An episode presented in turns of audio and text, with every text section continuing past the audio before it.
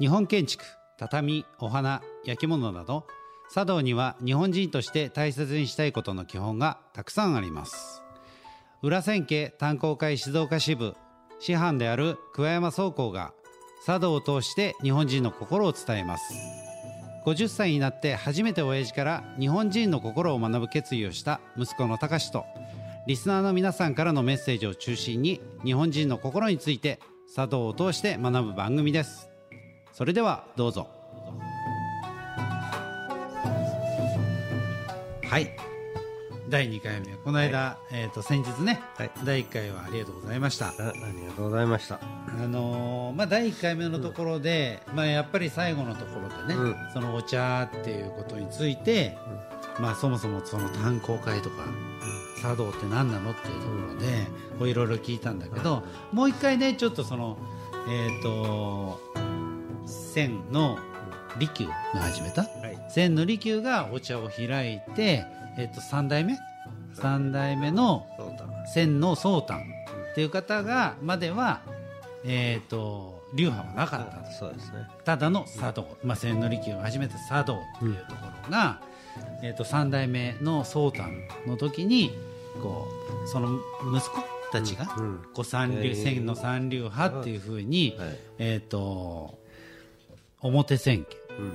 裏千家はい。それと武者小路千家、うん。っていうこの3つのはい。流派を作ったところから、はい。今ではそのそれぞれの流派の中でもいろんな流派があって、たくさんの今150とも、えーいくつとも言われているような、そのたくさんの流派が出ていったよっていうところまでは、はい。えー、と聞きましたが、でその中で、えー今親父がやってるのは裏千家の炭鉱会。はい。っていうその流派だよね、その中で、えー、ともう少しねその炭鉱会のことについて教えてもらいたいんだけど、まあ俺はまあまあ息子だから、うん。炭鉱会っていうのには炭鉱会があって、青年部っていうのがあってみたいなことは聞いてるんだけどもう少しその辺を、えー、とまずお茶を始めるとお茶を始めた時に何入る？なんか入る？入らなくてもいい、お茶始めた時にうん。入らなくてもいいんですけども、入らなくてもいいっていうよりも、炭鉱会には入れないわけですよね。入れない、うん、中級まで居城を取らないと、その資格がない。うん。ただし、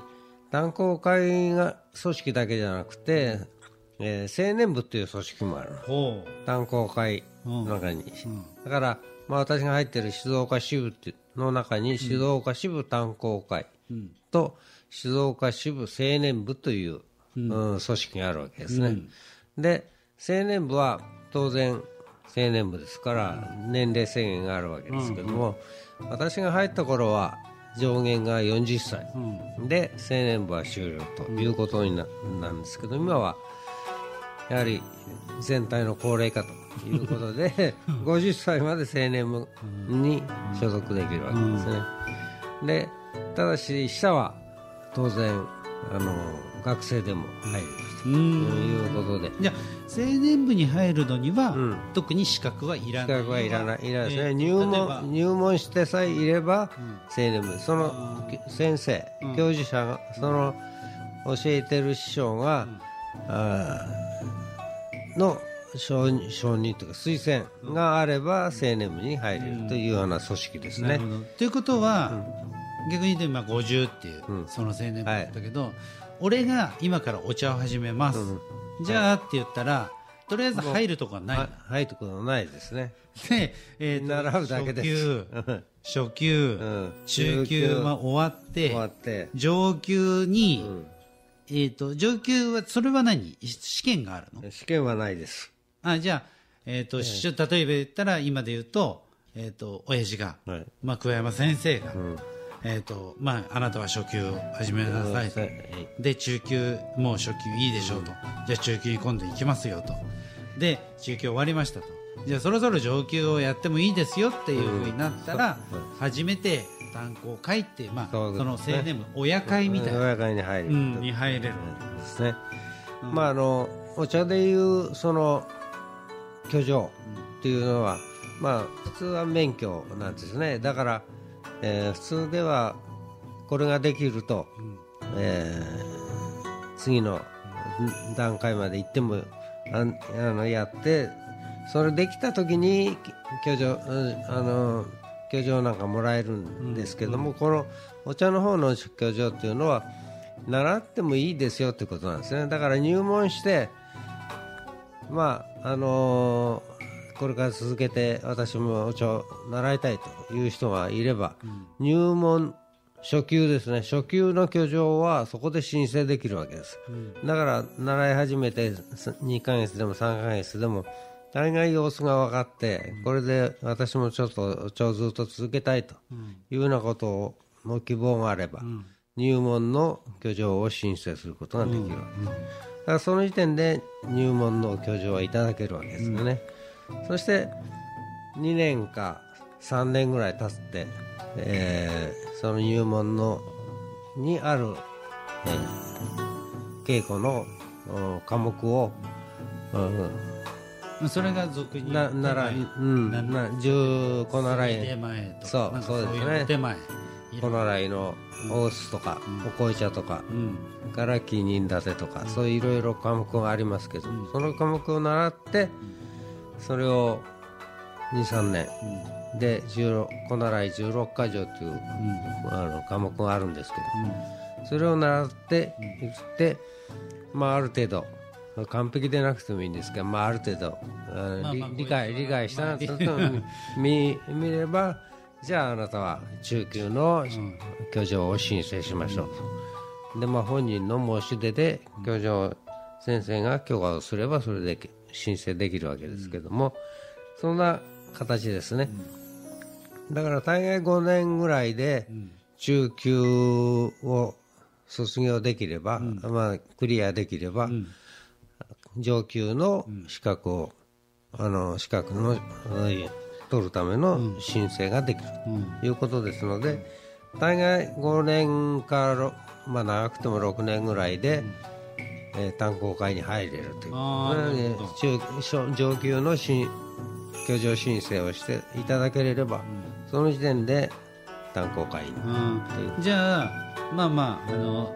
ねそういうのは多分飛び級とか、はい。親がやってるからとかっていうのはないでしょうから、はい、ないですよあね。のー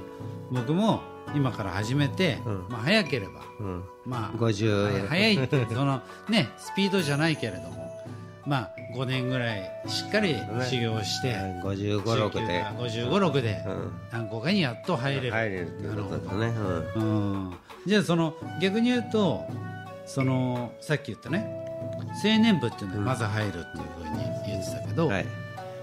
親父も青年部には入った。入ってました。もうですから私が入ったのは19歳で入門しまして、うんなんか38年昭和、うん。で昭和40年だから2年か3年ぐらい経って、青年部に行きなさいということで、まあ、青年部の役員青年部会員には誰でもなるんですけど青年部の社中代表ということで、その先生のところから一人代表者が出るわけですよね。あーそれで、えーとその人たちでうん。青年部の、まあ、運営っていうか組織っていうかあの静岡支部青年部の組織が。その青年部のうん。団体に属することはできるけど、はいその属していることから、何かをこう会議をしたりとか、何かを決めたりとかっていうのは、各その社長っていうのはその教室の中で一一人。でその他の人たちは青年部に属していたらえと何かのそのお茶会の時のうん。要員みたいな。そうなんですね。手伝ったり運営していく人なんですね、うん。でどっかへあの窯元に見学に行きますとか、よく、うん。あれね、俺があのお手伝いで道具を運ぶと裏の方にいる人たちね。ね、でハイキングに行くとか、ん。そういう企画をしたのに乗る。あーそれをじゃあ、企画をするのは、各、まあ、社社長長というかの教室の代代表表がいて、で、えー、とそこに、えー、と乗っかるというかその企画に参加する人たちは、えー、とじゃあもう入りますよって言ったらすぐ入るなるほどなるほど。で、えー、と社その23年でその社中の代表になって、で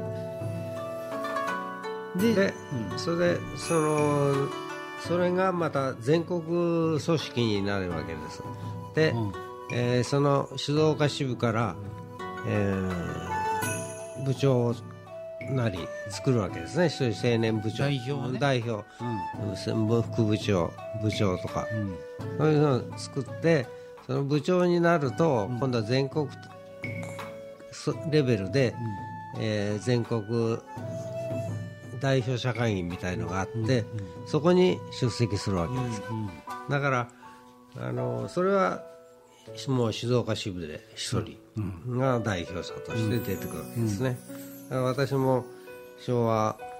うーん40何年頃ですかね。5, 5年ぐらい過ぎたら5年あ、まあ、まだ副部長だったね。40 50 40何年かはね、で50年過ぎてから部長になって、えー昭和50年ですから年からいくと30 2ぐらいだね。30俺がだってそうですね48年生まれだから、うん、32ぐらいだね、で全国の代表者社会議に出席するような立場になったわけですね、そうすると、静岡支部のこの中だけじゃなくて全国の人たちと、うん。そのいろんな話ができたり、友達ができたり、あのしこうつながりができたり。なるんですね、でまだその上に青年部の組織っていうのは今度は全国委員っていう組織があって、はい。そのぜ各部部長さんが出てきてるけどもその中から今度は家元の方で誰々を全全国委員という。うん。で我々は東海ブロックですので東海4県岐阜愛知岐阜三重静岡の4県の代表者が出てきて、東海ブロックを作ってるんですけど、その中で2名ぐらいしか全国委員になれないんですよ、うん。だからそういう今度は全国委員になると本当にあのず全国北海道から九州までの各青年部のそういう全国委員が出てきてまたこの全国委員会という会をす作るわけですね、うん。まあ、そこまで私もやらせていただきましたので、全国委員うん、全国委員までやってで東海ブロックの中でも東海ブロックの中でぶ東海ブロック長っていうのを一人作るわけですね、うん。それも2年2年かな4年かな。それでやらせてもらったとうん。いうことですので結構その全国的にうん。いろんな人と、うん。あの交流ができたという。うん、ができたんですね。でそういうことをやってきて、うん。まあ、当然外に出れば外に出たそうですね。のこううんいろんなやり方とかしきたりとかってある中ありで、ますね。まあ、最終的に、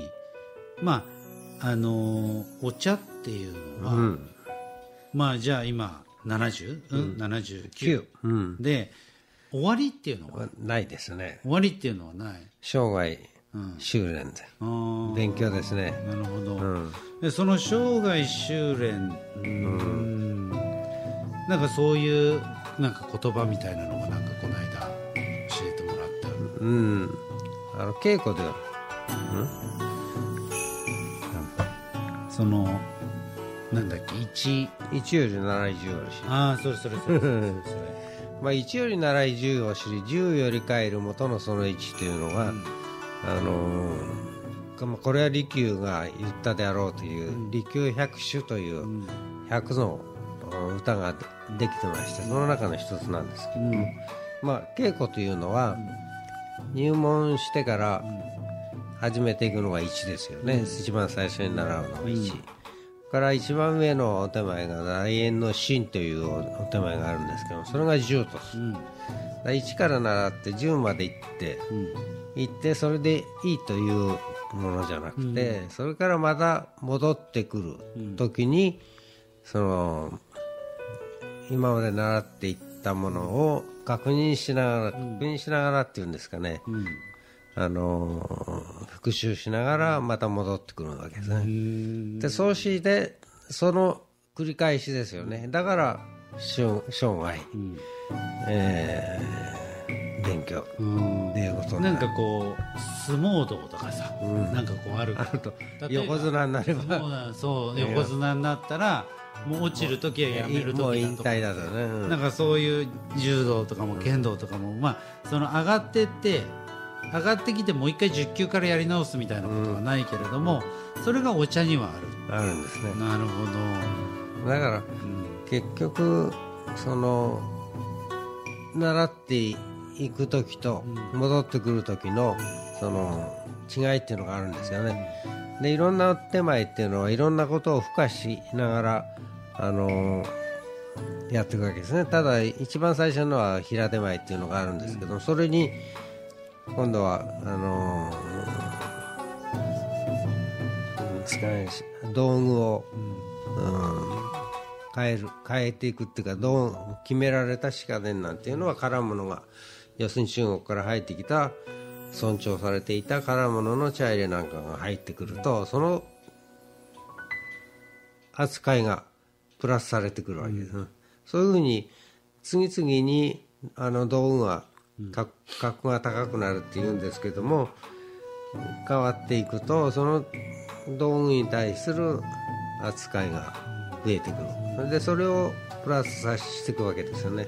そして一定10になってもう道具は全てあの、うん扱い方は網羅したというところまで行くんですけども、そうすると、まあ、人間は忘れるのがあれですから最初にやってきたのを忘れちゃうわけですよね。あのそうするとまた1に戻ってくるときにそのそういうものを復習しながらやってくるということでそしてそうしながら所作をの熟練度みたいのを、あの上げていく、そのもっとき、まあきれいそうすると最最初のい1の1っていうレベルは、うんあの見よう見まねでですこうやっていたのがつ一周回ってき 10, 10までいった。もう一回最初の1っていうのはもう例えば、えー見ないでもできるレベルになって。ね。最初の時の1よりもうん。数段レベルが上がってるわけですよね。でもう一回10まで行ってもう一回戻ってきた時には今度は人に教えられるぐらいの1の熟練度だったりとかみたいなそういうことになるね、自分で身につけていくことによって、だんだん熟練度がなるほど。でもそれってこうすごくこうお茶の世界特有なものだなって最初はね柔道とか剣道に比べるとっていうふうに言ったけどでもそれって今のこう世の中にもなんかすごく通じてるなっていうのはこう例えば僕なんかもこう仕事とかで営業とかもやってたりとかするとまあその営業っていうのもこう終わりはないという。なんかこう時期によって違ったり相手によって違ったり、こうやっぱりこう常に常にこうなんだろう謙虚さを忘れないそうですね。っと。っていうこととやっぱりこう初心忘れべ忘れるべからず。みたいな、そういうことにも通じる部分があるとすると、なんか今のね、現代のとにかくこううまくできりゃいいんだ、まあそうあの短時間でできりゃいいんだ、自分さえ良けりゃいいんだみたいな、っていうのそうそういうものにちょっと、あれですね。うん、だからそういう、えー教え、教えというかそういう世の中には逆行してるかもしれないけれどもどっかやっぱり日本人として忘れちゃいけないことに、で思っちゃいけないってことなんですよね。だからもうできたからいいよって言ってそれを忘れちゃうと今度は上に上のお手前やってても今度はそれが出てくる、まあおごってはいけないわけですよね絶対、あのできたからもうここはやらなくていいって言ってももう一度戻って復習してみるというのが、なんか忘れてないことを確認うん、する、そうだね。ちゃんとできてることを確認する、あとでももっとうまくできるかもしれないという可能性も考えながらやるというかさ、ねああなるほど、うん、まあ一期一会という言葉があるんだけども一期一会っていうのは、一期一会はねうん、次回に次回です次ね今のちょうどいい一期一会っていう言葉が出てきたところで、うんそろそろ今日は終わりにして、はい。また次回その一期一会っていうことをちょっと勉強していこうかなと、もう一つはですね。その今は利休以降に話をしてますけども、今茶の湯というのは利休以前のことですね。今は茶道って呼んでますよね、今盛んに今茶道って言ってますけども。茶道っていうのは利休以降できたことなんです。でなんで利休以前が茶の湯というふうに呼ばれているかっていうと、まだその手前とか、あのどんなふうにあの立ててるかと、そういう順序とかそういうものは全部全然統一されてなかった時代なんですよ、で李君が出てきて初めてまあいくつかうんそれぞれの人が立て方とか習い方とかやってたのを統一したわけですよね。だからに一連いあのまあ文献なんかでいうと大概半分ぐらいにしたということですね、だから100あったものが50の手前になった、そういうふうに言われてますけど、そこで初めて茶道という道がで、茶お茶の道というふうなことが出てる、うん。だからその辺のこともちょっと、今後ね、うん、今後、ね、うん、話したいまあまあまだまだほらえっ、と初級 初級コースなので、まだあの単行会に入るね。ね。そのそれは、はい。あのだんだんに順序を得てやっていきたいなと思いますので、はい。ということで今日もはい、勉強させていただきました。ありがとうございました、あではまた次回、楽しみに。ありがとうございました。りがとうございました。